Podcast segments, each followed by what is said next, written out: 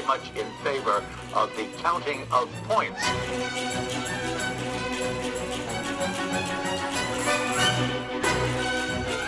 Does it work for you?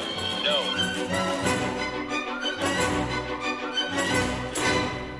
Hey everyone, welcome back to the run through. We're back, despite all odds, right? This is the figure skating podcast where we're going to run through all the things that make us kiss, make us cry. I'm your host, Adam Rippon.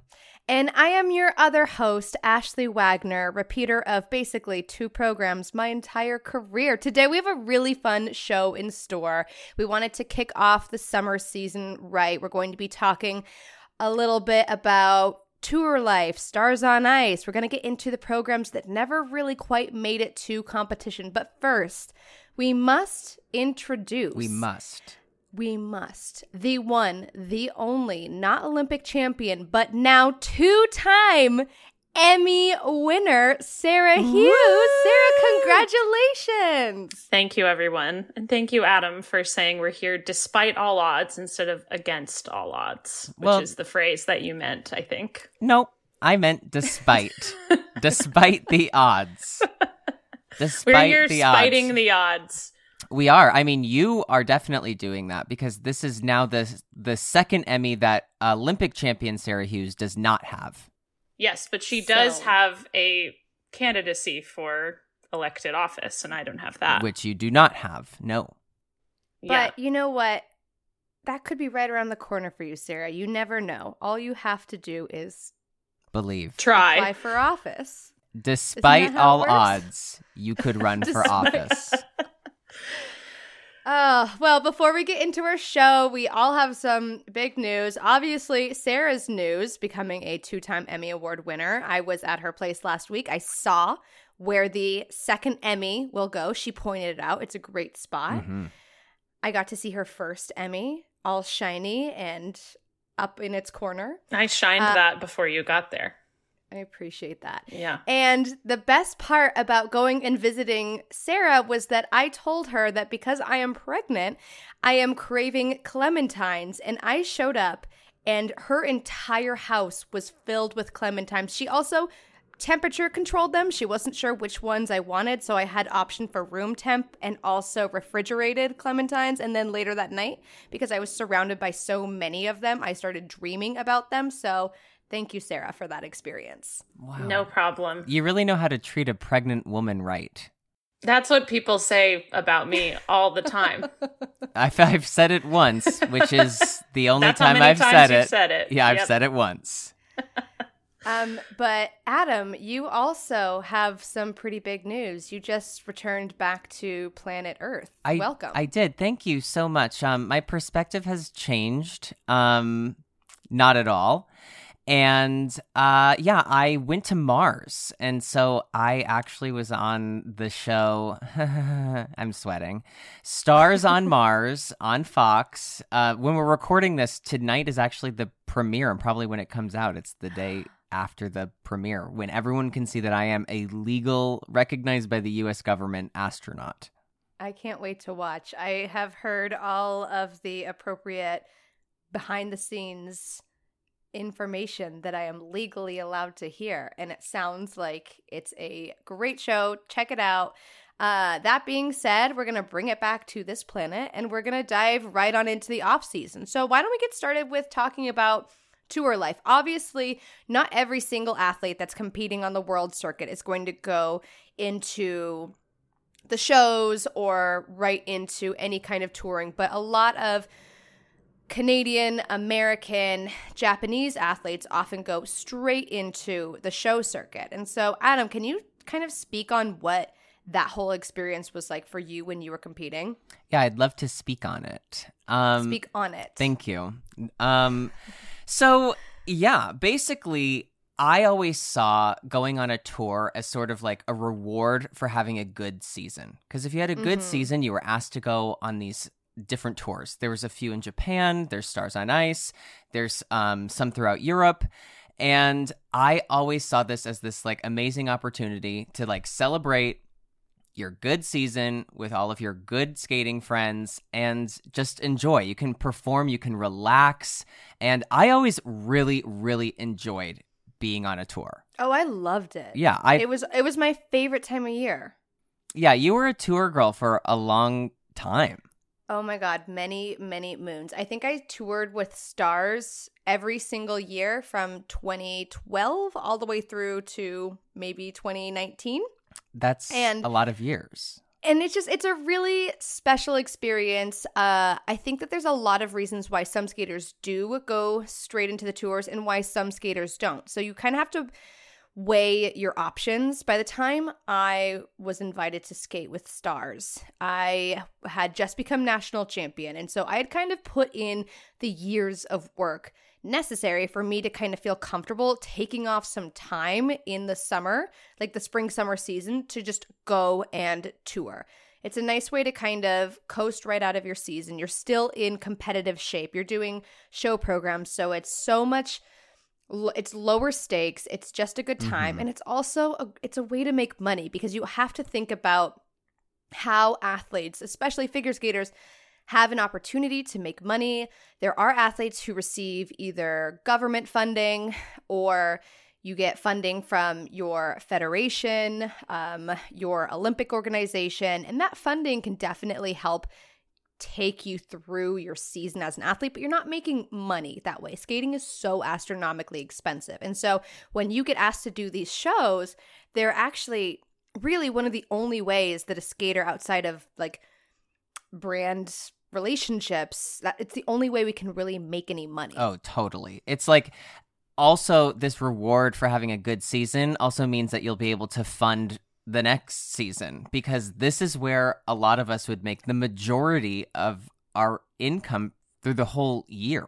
And Oh, so yeah. we'd be at a really big disadvantage if we weren't on one of these tours. We'd have to you know coach a lot in addition to training a lot. So it's it, it's really something that's really important to a lot of these athletes and also it's a great chance to when these shows come later in the summer to test out new programs to try Oh, different yeah. things to you know try different elements that might be difficult for you and you have like a whole tour to get over the fear of trying a new element or trying a new layout um, but it's definitely not the same as training because I would always go, No. I would always leave a tour being like, I'm in the best shape of my life, and then come home after the first practice and be like, I'm actually LOL in the worst shape of my life. Why does Raph want to fire me? Why is he so mad at me? again, here we are, yet Again!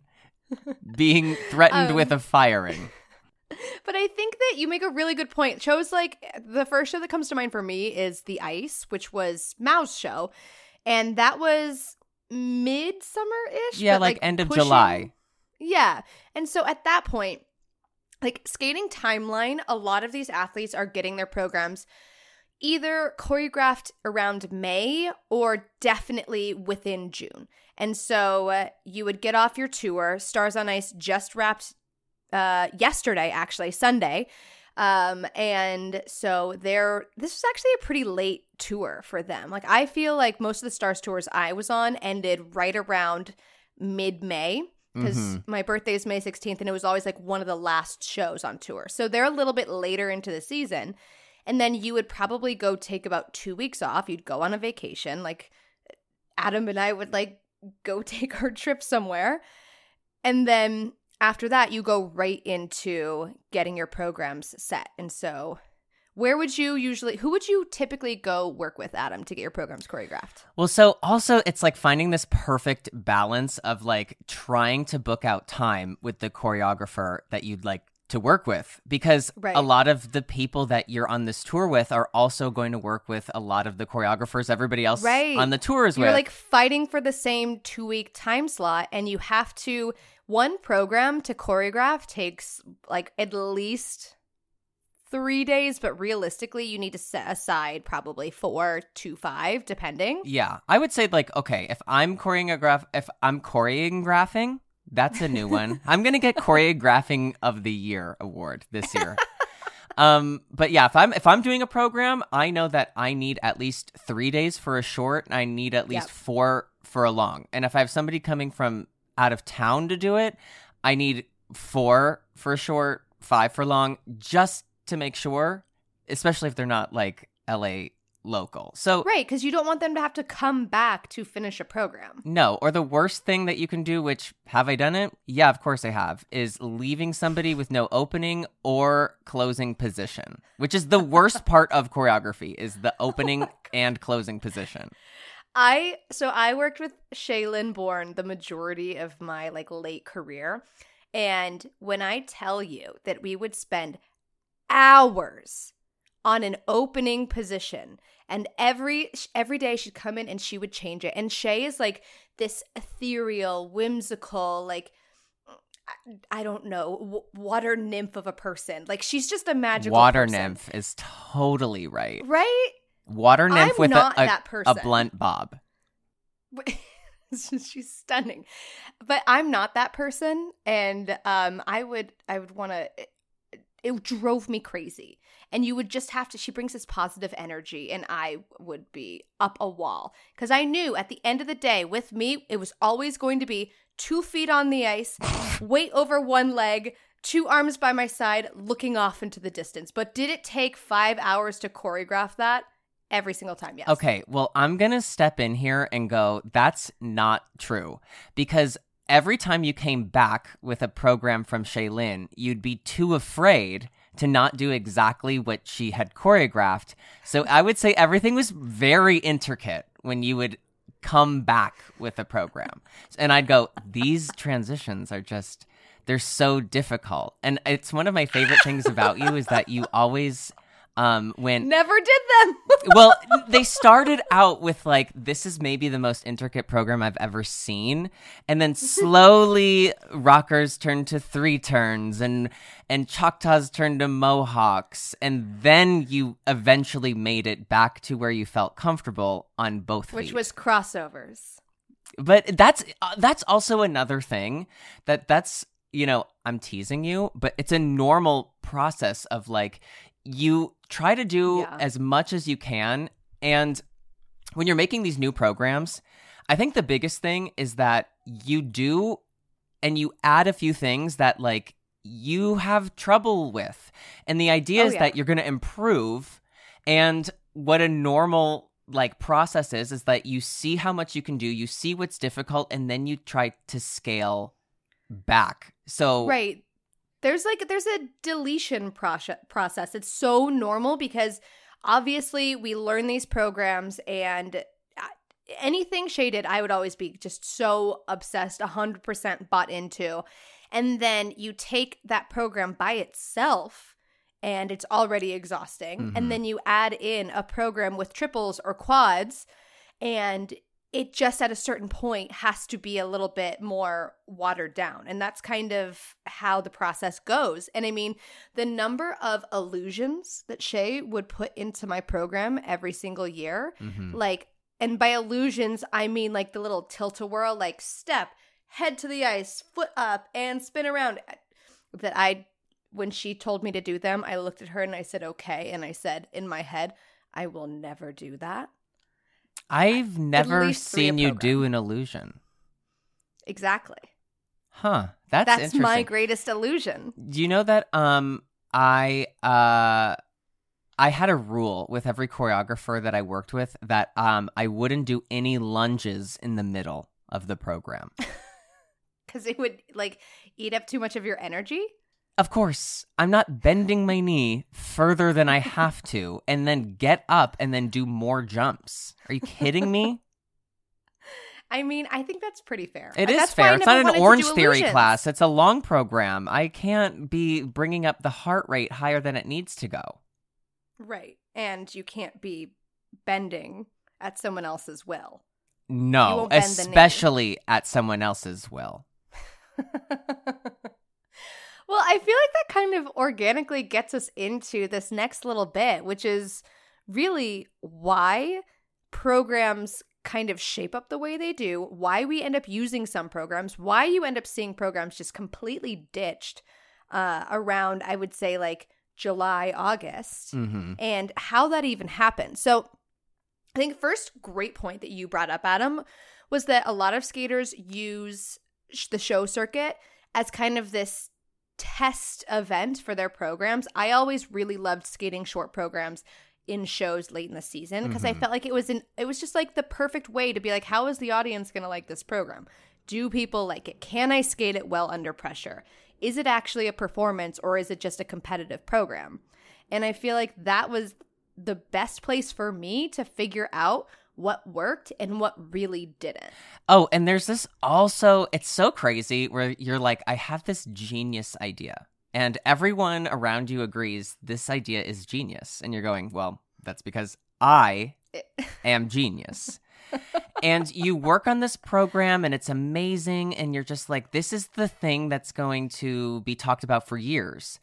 And Mhm. then you'll skate it in front of an audience and you'll get off the ice and you'll go, no, I can, what? immediately and you know immediate no. It's so interesting how like the energy of skating something in front of people is so different from when you're like intimately talking about it with your team and even showing everybody like inside your rink of where you're training. Yeah. Just as soon as you get out there, it's a completely different feeling and you you either know that like yes, I can work on this. It feels Mhm. right or you know right away that like we got to start over. This is not going to work. Yeah. And I think it's also really important to note, and this isn't the case with every single athlete's like team, but some people are surrounded by yes people, and that's what they need to feel good in competition, and that's what they need to train. And so when you have a bunch of people who are like, this is the best program I've ever seen, this is so good, I love this. And then all of a sudden you're in an environment where you're not surrounded by your people who owe it to you to hype you up. And then you get that real feedback that can be really eye opening. And some people, like, I don't think we were ever surrounded by yes people. I didn't want to be surrounded by yes people. I wanted to be surrounded by like coaches who would tell me that I was like a terrible skater.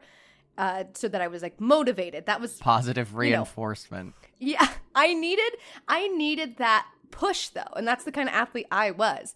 Uh, and so I feel like a lot of the time when I would doubt something, I think that was one of the reasons for me that like La La Land ended up not making it to competition until my last event was because I doubted something and then I asked my team whether or not this program was good enough and whether or not it was like the same quality and caliber as Moulin Rouge.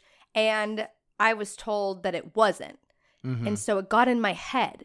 And I think that that's kind of, there's just a bunch of different environments that athletes exist within, and what they need from their coaching team changes a lot. And that can really uh, affect whether or not a program goes the distance. And I also think like every coaching situation is different. And what I think for us specifically, Raphael was really into us being independent and us Yeah. making our own decisions. So a lot of times we never even told him what music we were using. We would Oh, yeah, skate a no. program and get no feedback right away. Like you would we would really show up with like a brand new program, skate it and and hope Raphael was like pumping his fist or something like, "Yes, this is the one. Yes." yeah. and if you didn't get that reaction, you were like, fuck, like, Oh, no. what am I? okay, I'm going to call. Jeff Buttle right Send now. Send it back. Send it back. Yeah. And so it can be really tough. And so a lot of times, like, not a lot of times, but I guess there were a few times where I would get a program and it might not be the reaction that I wanted from Raphael, but it was a test in like, did I love it? Did I think it was going to work? Yeah. and if it was then i was going to just you know take that as motivation to like prove to him that this is something that is going to work and um yeah.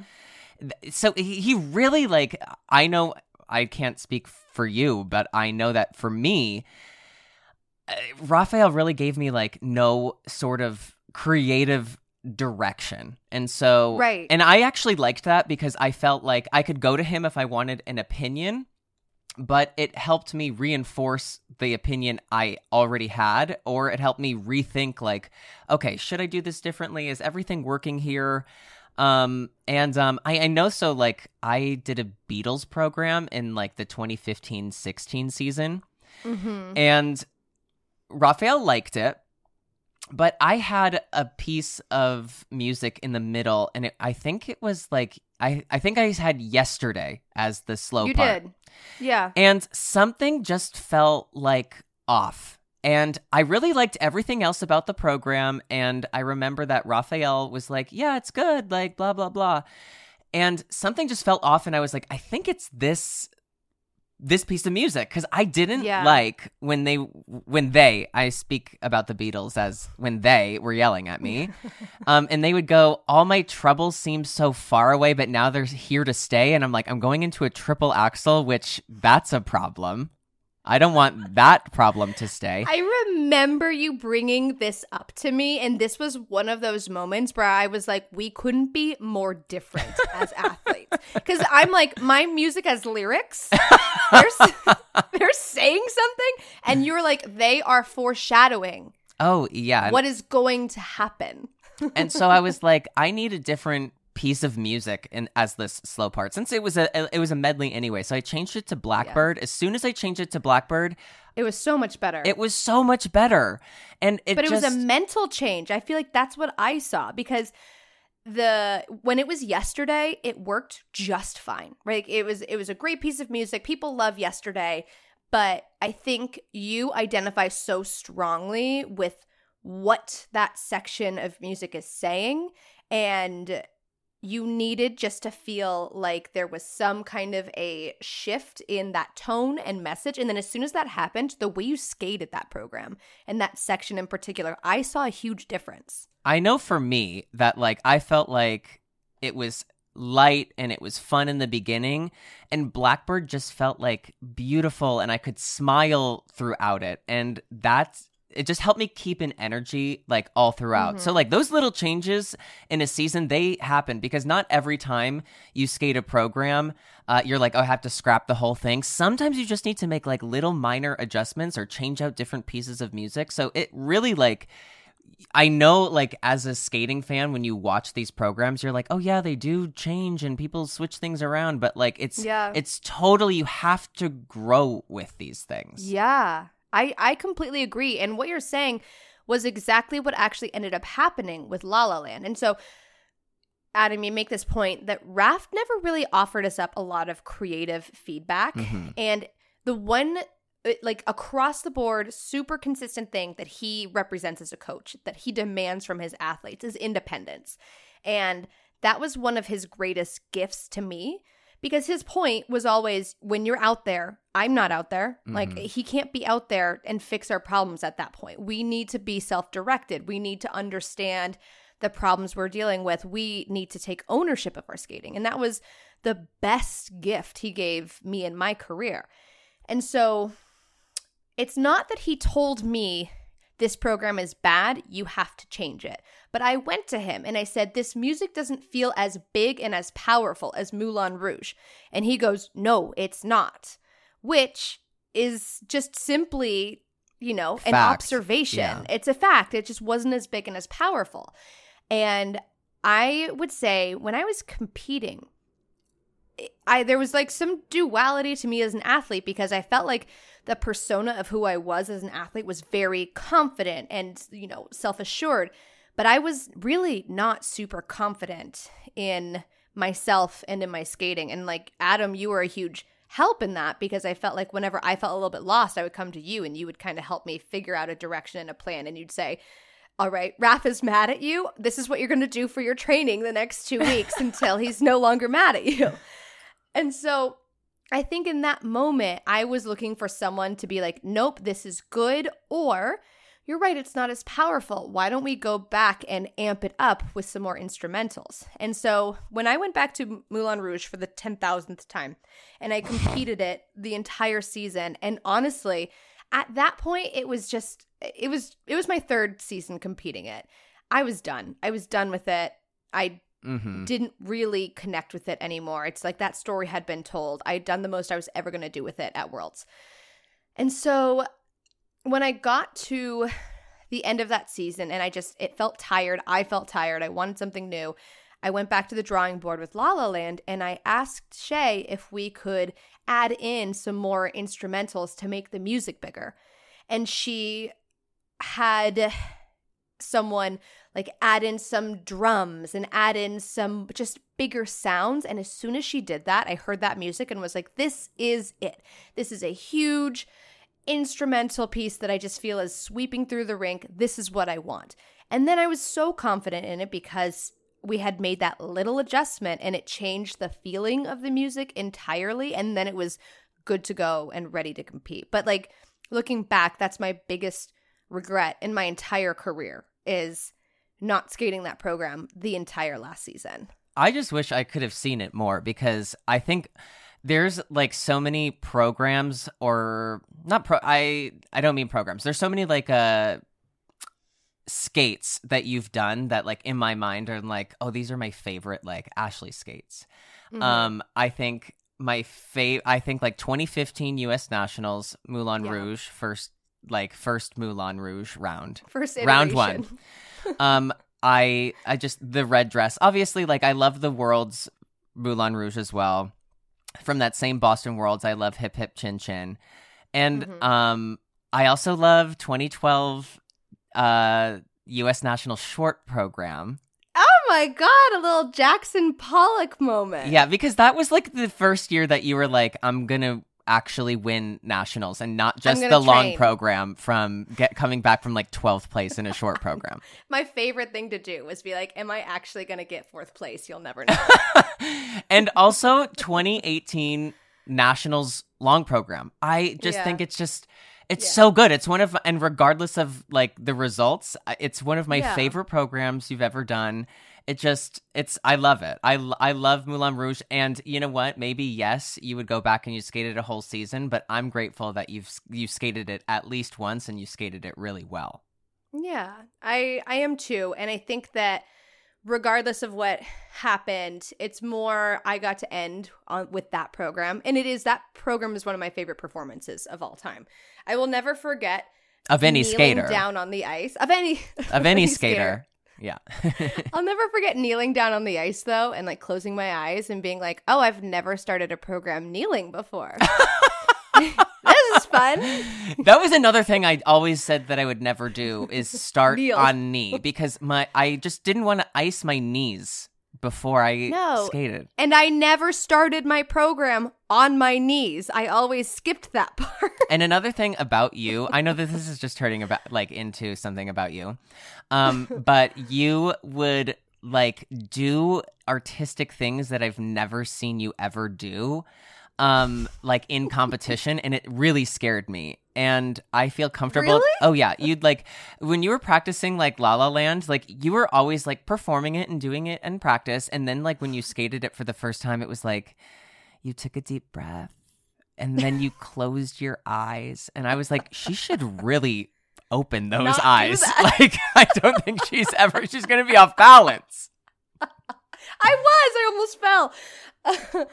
Oh, um, it's hilarious. But one okay. thing I th- one thing that's different about you and me is that like when I would practice, I definitely was like giving a competition level amount yes. of artistry. Yes. Because if I didn't do that, I was not like I I was never going to over I was never going to do more than what I had ever done at practice because I mm-hmm. really needed to be like on autopilot.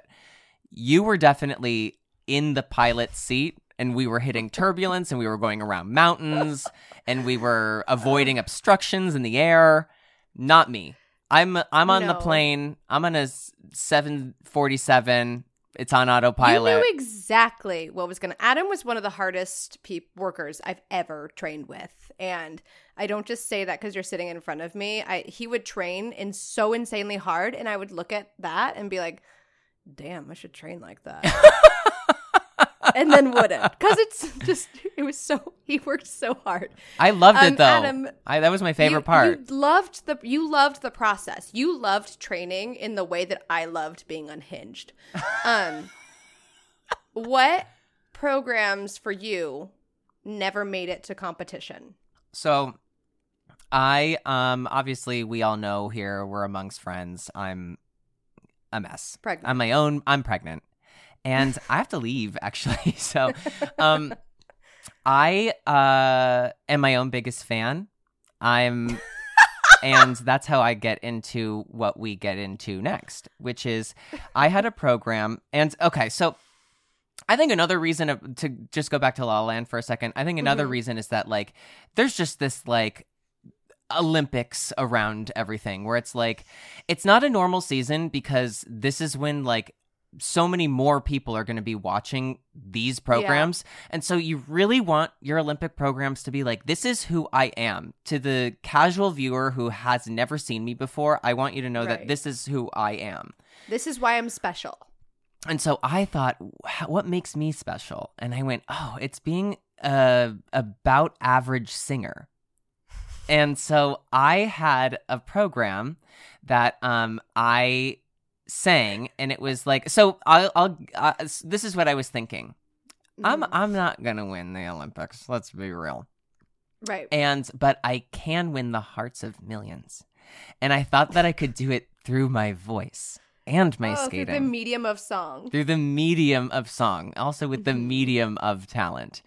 And so I um recorded this version of of Diamonds because I had skated a version of Diamonds um by Rihanna Mhm. um uh, in Stars on Ice because I had tested this this version out and I really liked it, but it it it was too slow. I thought to be a full on short program, and I thought Mhm. like I can't find the right version, and I jokingly was like, "What if I just like sang it?" And then of course that was just the Jack and the Beanstalk seeds I needed to fully grow um, a beanstalk to climb up into the um, sky. Recording studio. Right. to climb into the recording studio. And um you know, it wasn't it wasn't bad and I really liked the program. Yeah. Um but when I talked with like Raphael, you know, he had the same sort of like it's good, but I think that your club program is like more powerful. And when I thought about it, like, you know, I had I broke my foot that season before, so I my last event was the Grand Prix final. And I thought, you know what? Why don't I just repeat these two programs? I had to take like almost 6 months off. Um I only skated them a few times. Let's just do the same programs from the year before. I don't need to learn anything new. I can just focus on like my recovery and do the best I can. And I was Yeah. like, these two really do like celebrate who I am as a person, as a skater. Mhm. And so that's when I just kind of left that program on the wayside. But sometimes I see clips of like the footwork and I did um I did like a, a lot of this program. Like I did some of it on my own, but then I had Jeff Buttle, who is incredible, actually Yeah. really do it. And I'm like, oh, there were like good parts. Like sometimes, do you ever watch the programs where you're like, this is just not going to work, and then you like come past a clip on it on your phone, and you're like, this was actually amazing. yes, the program that you choreographed for me in 2015 season? 14, 15? Uh huh. 14, 15. Mm-hmm. See, now he's my coach. Now he's my choreographer. Uh, so Adam choreographed my short program that season, and it ended up being to the Adagio from Spartacus. And I loved that program. I thought it was really great. But every now and then, I'm coming. I'll come across uh, the clip that we took of the first program that you choreographed for me, which was to a classical song that I literally can't even tell you what it is, and Adam knows exactly what it is. But Mhm. it was like I was afraid of it because it was a classical piece. Um, it was the third movement from the Rachmaninoff's second piano concerto. And I was like, I'm not a Rachmaninoff girly. I'm not a They're rock girl. pressure. I'm not a, the the the Rachmaninoff girlies that have come before me. I just couldn't see myself as one of them. And now looking back, I'm like, that program was so good. You know, sometimes I'll Like- I'll I'll I'll see that clip. Like you know, you'll just be on a plane and you'll be going through every photo you've ever taken from 2012 on, Right. and um, I'll come past. I'll I'll go back. I'll go past that clip and I'll see it, and I think because I so badly wanted to do a good job because I was so Mhm. honored that you asked me to like make a Mhm. program for you. That like there were some really beautiful and interesting transitions and it just it was so nice and then Raphael h- heard what music you were skating to and he went and You I went oh Oh no. and I was like, let Oh, he's no. just gonna watch it. But this was your first year with Raphael, and you you came back and you were like, no, we have to change it. And I was like, okay, we'll change it. Yeah. And I said, you know what the world needs more of? Spartacus, Another Spartacus Adagio. Right. Actually. which had you already skated into skated to Yes. Spar- yes, Oh, yeah, yeah, yeah, yeah. No, I had already done it. yeah, Delaware's Um, finest Spartacus, because you trained in Wilmington then, right? Oh, if you ever want to see one of the world's ugliest dresses, that I go back in time. don't agree. I cried. I cried when I tried it on the first time. And you know what? It fit the bit, but. the bit being I am gosh, I should like know the story of Spartacus, but I think it does not go well for the female characters in Spartacus. Mm, I don't think so. No. Um. Also, wait. So, like, what's there's another part of like p- putting a program together, and I think that you were also pretty famous in doing this. I did it a few times. That like sometimes even if a program is good, it feels stale, and so the only thing to do is to get a new costume. Every time. Before you get a new program, you get a new costume. Mhm. And the reason I had five different Moulin Rouge costumes in the 2017 2018 season, even though I probably only competed it three times, you still had five.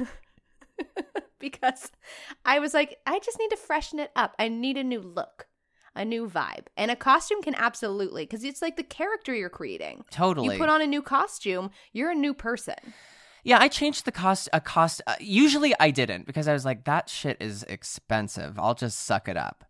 Yeah. But sometimes I didn't suck it up, and I did get a new costume. And I know that, like, um, uh, at Olympics, I wanted to have two different costumes because I knew that, like, I was gonna do the team event long program. It's so ice dancer of you. I know, this. I know. And I was like, I want to give the audience two different takes. I'm Right. completely out of my mind because that was a Right. true and honest statement I said. This is also coming weeks, months after I went, I'm going to sing in front of millions of people, which, yeah, I can do, but like, I shouldn't do that. Out of respect to Rihanna. Out of respect to professional singers everywhere who deserve a platform of a million people. Wait, but who did it first? You or Starr Andrews? I did it first. I'm Adam Andrews. But Starr is a good singer. Star is an amazing singer. I'm not trying to say I'm bad. I'm just trying to say I'm untrained. No, I, I, Adam would always like we would drive in the car a lot, and Adam would always, you know, when you can hear people singing at the exact volume so that they can hear themselves sing. that would be Adam singing, but he was actually a, a like really decent singer, and for a while he was like, I would always just like love to like perform live. I think that'd be like really fun. Yeah. And honestly, An anvil you- you're comes, playing smashes me in you're the head. playing your talent down. You have a great voice, this is now but turned you into made the right call. Yes, that is I did make the correct call. Yeah. It was very And- like YouTube. Oh, but also I did sing Drop the single. And um I did sing at exhibitions. yeah. and I'll tell did. you why. I'm going to tell you why. It wasn't because I went, oh, now's my chance. So, this is the thing. We were just talking about shows earlier, and um, everybody loves to be a part of the exhibition after a competition because it means that you did well. It's great. But there's this other side of the sword that um, it's you're exhausted and Mhm. you don't always warm up properly Nope. it's can be very scary and so like i was so worried because the season before i got injured i broke my foot and i was so adamant at not getting injured that i was very nervous about the exhibitions and I was like I would just like to just rest. Like please I just don't want to do the exhibition. I don't want something silly or stupid to happen. And um I was like, "Can I just sing the song that I sang?" So I used like the music and sang at two competitions. I sang at and I, I so basically I only sang in Japan I sang at an NHK Adam is trophy. a Japanese pop star. hundred percent. And um, I sang at a Grand Prix final Where was your Where was your Grand Prix final? in Japan, Okay. somewhere in Japan. I don't remember where exactly, but I sang probably. It was probably more than the Japanese audience signed up for, but I was like, they're just going to be watching skating. They love it. And they're like, why aren't you doing it? I stood in the middle in a leather jacket from Yeah. Top Man. It was it was a it was a sight to be seen. Um and honestly it really gave camp and that brings us into our next segment which i hope everyone is prepared for. We are bringing back the ashley wagner it's giving camp award.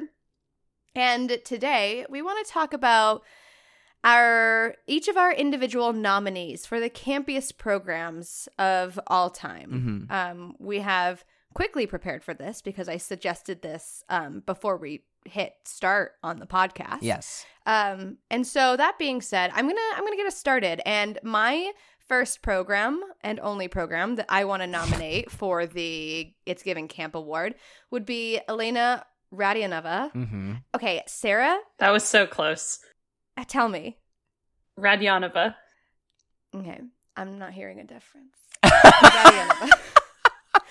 Uh, I I really listen to anybody out there who is either a Russian skater or a Russian in general, or with a Eastern European last name. I valiantly try and often fail, um, but I care. So her Titanic program is my immediate thought It's for very the, one of the campiest programs of all time. There were slides. hmm There was plenty of dramatic face touching. I, at many a moment, was just thinking it was Rose out there in her purple dress, hmm just yearning for Jack's life. Right. Um, Yeah. That program was so good. It It, was, was- so good. And it was actually a good program. Like, that's the thing. Sometimes campy programs are not good programs. This was a good campy program. Yes, it was a very good program. I did love it. And it was like when lyrics were first allowed, and she really teased us the whole program until Celine Dion started singing at the end, and she gave us the full satisfaction of a uh, ship that went under. under. She was under.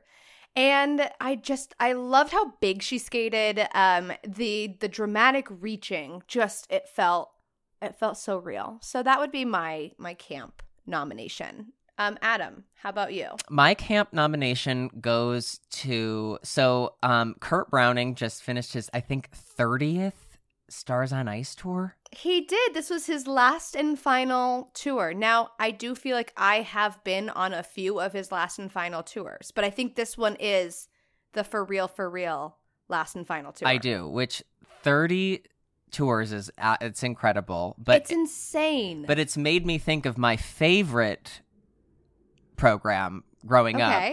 And I don't know if you'll remember it. You should that he did the, this clown program on Stars on Oh, Ice. yes. Sarah, you should go back and watch it. It's like it's iconically incredible. It was just it wasn't even much music playing, but like it's so campy. It's so Mhm. incredible. It's like it's exactly what a show program should be.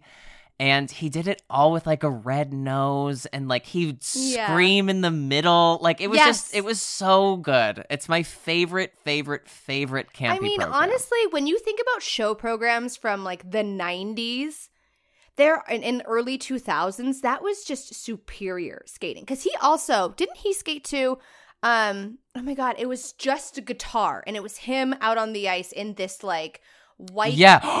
tank. yes. oh my it god. was just the sexiest, just this like raw, very traditional masculine uh program that was just so so good. It was Ah, so I loved good. that program. Yeah, it was. Yeah. He has had so many like obviously good competitive programs, but I know him as like these incredible the show skater. Yeah. His singing in the rain program. Yeah, so good. And also he choreographed Mm. Super Hobby, which is another one of my favorite That's camp. that's Oh! very camp. Super Hobby. I'm done. I'm pregnant. Oh, wait. Well, then that makes me think immediately of um Caitlin and Jean-Luc's Swan Lake program. Yes, very good camp. That's giving camp. That's giving camp. It is giving camp. Sarah, I'm curious, do you have a program that gives you camp? Um, I would like to nominate Max Aaron's Techno Lion King remix. Yeah, done. And the award goes to. Yeah, that's Yeah. incredible. I watched that program. I think he did it, you know, at like a senior B initially.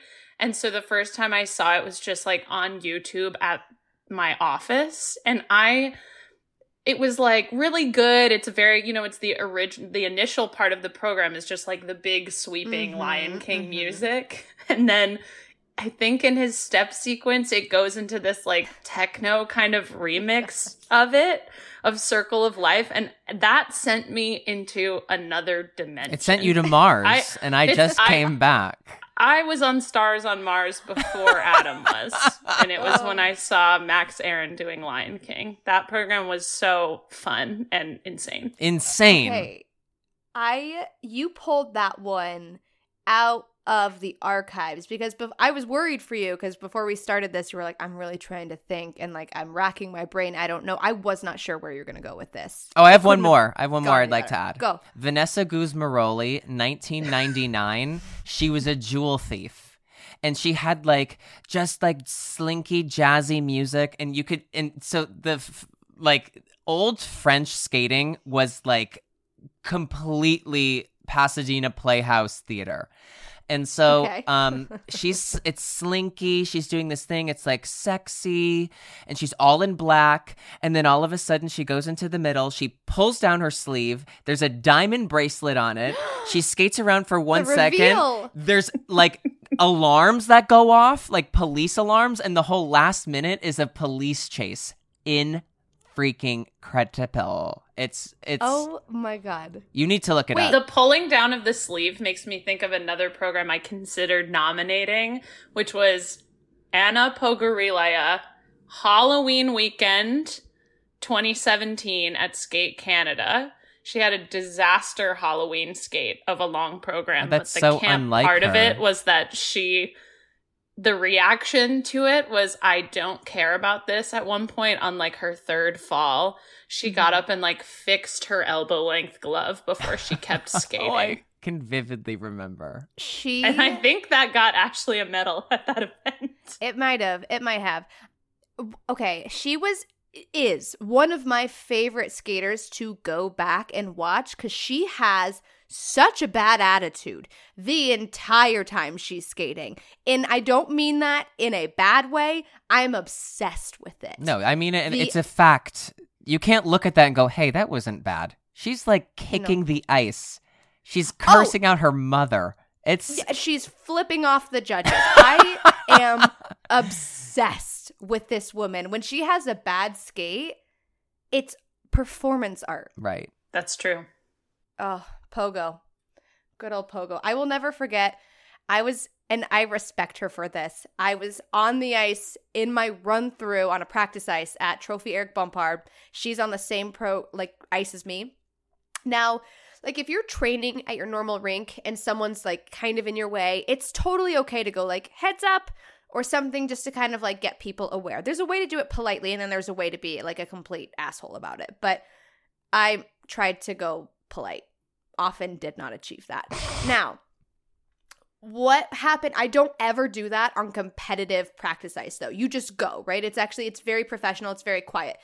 I'm in my program and I'm going into the Let's corner and she's coming around blind into I think just like a double axel and I can I'm skating forward so I can see her, but it's my program so I just do like a little like heads up because I didn't want her to hit me.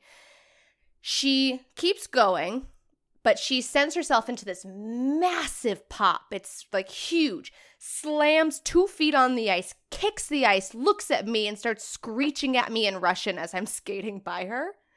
And in that moment, I said, You are a thing of beauty to be respected. Right. It was two giant bitches looking each other in the eye, going, I see you. I see you and I respect you. And I you. respect you. And I don't know what you're saying to me, but I know it's not good. exactly. I loved it.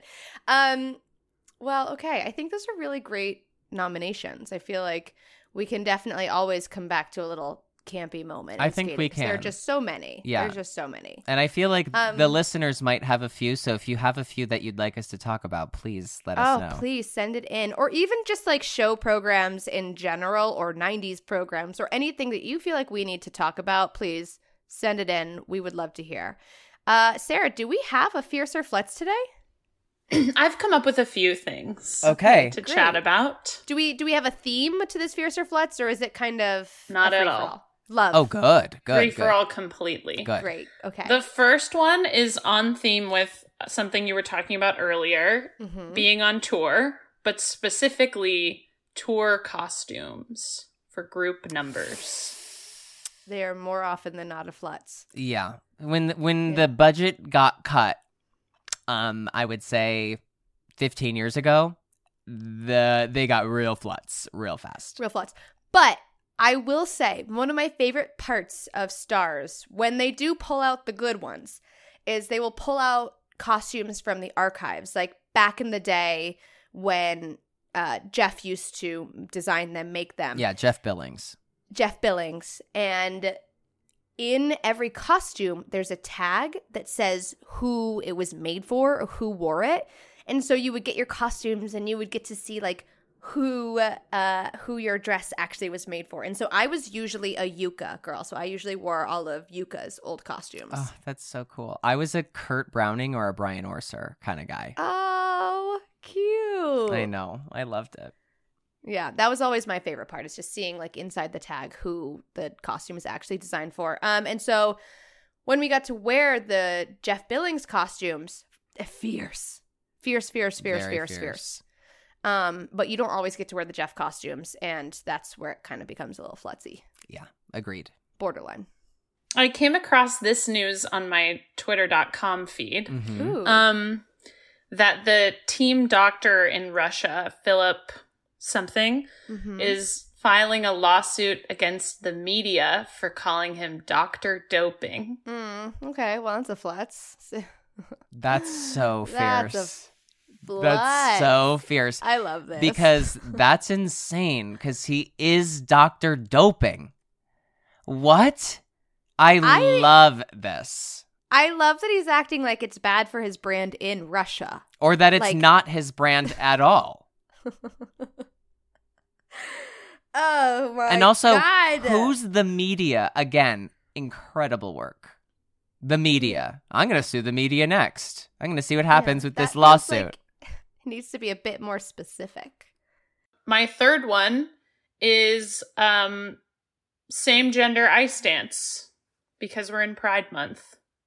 I assume you guys saw Maddie and Gabby skating together. That is the Very most fierce. incredible piece of art I've ever been able to witness. Those two women on the ice together, and I love that they kind of went back and forth between who was kind of taking the lead and who was the one who was lifting, who was the one who was kind of guiding them through the spins. I thought that play of those roles was so cool to see. Oh, I love it. and it was just like it was just so beautiful. They're so good on their own that like oh my god. Mm. The partner I work, it. it. was just it really was effortless and my favorite part exactly like you said was just the the ease of transition between who was leading. And it was Yeah. just it was so beautiful. It's so fierce. I loved it. I also just loved because I think there is this kind of in any kind of partnership sport, like I especially figure skating, men have so much more power because there is more there's more women looking for male partners. And for two women to skate without the need of a male partner and just look that good, uh that was the fiercest thing I've ever seen. So, I think that was really cool. I I'm really excited about what this is going to bring into skating. I think skating is such an old school, antiquated, stuck in its ways, ancient sport that needs to kind of be shaken up in some way. And I think this is a great start. Agreed. I love it. I think it's always fun when people challenge the norms. Mm-hmm. Yeah. And to do it in that way. There's a really great on ice perspectives video showing kind of the behind the scenes of the two of them talking out how they're going to like get into this next lift or where their weight needs to go in the spin and i highly recommend that everybody go check that out because it's just interesting to kind of hear about their creative process Yeah, it's fascinating. It really is. It's Yeah. a great video. Yeah. Um, well, with that, friends, family, figure skating fans, our first summer episode is officially done. Um, a couple housekeeping things next week or whenever we decide that we're actually, I can't make promises. Our next episode, everyone's shaking their head. Our next episode, we are going to take some time to really dig into some of the cultural changes that I think a lot of us feel needs to happen in skating. So the episode is going to be uh, a little bit heavier. Uh, trigger warning if you are sensitive to anything that has kind of gone been going on in skating news lately just to watch with care and compassion for yourself or sorry listen with care and compassion for yourself first and foremost uh, but we'll just be getting into a lot of the things that have been going on in skating lately and what we kind of feel needs to happen in order for everybody to move forward in a safe and healthy way. Yeah, I think it'll be a great conversation. It's important to have conversations like this um, Yeah. so that skating can be a happy, healthy, and safe place for everybody who's involved. Hmm exactly. So stay tuned for that. And as always, if you have any recommendations, please send them to us. Either DM us on Instagram. You can find me at AshWagner2010. I am also the exact same handle on Twitter. And Adam, Uh, you can find me on Instagram at, at @AdamRip and on Twitter at AdamRippon. And you can subscribe and listen to this podcast on Spotify, Apple, Amazon, Google, iHeart, or wherever you get your podcasts. We love hearing from you. So please yes, don't hesitate to reach out on social media um, and let us know what you think we should cover. We love hearing from you. Um, Ashley, I think we did it. We completed a We successful run through. We I'm exhausted. Um and I think it's time for us to say, as Raph would always say to us at some point on the ice, I don't know when, but he would. Come, on, buddy. We'll eventually get that right. I Sorry, know. guys. we'll see you next time. Bye. Bye.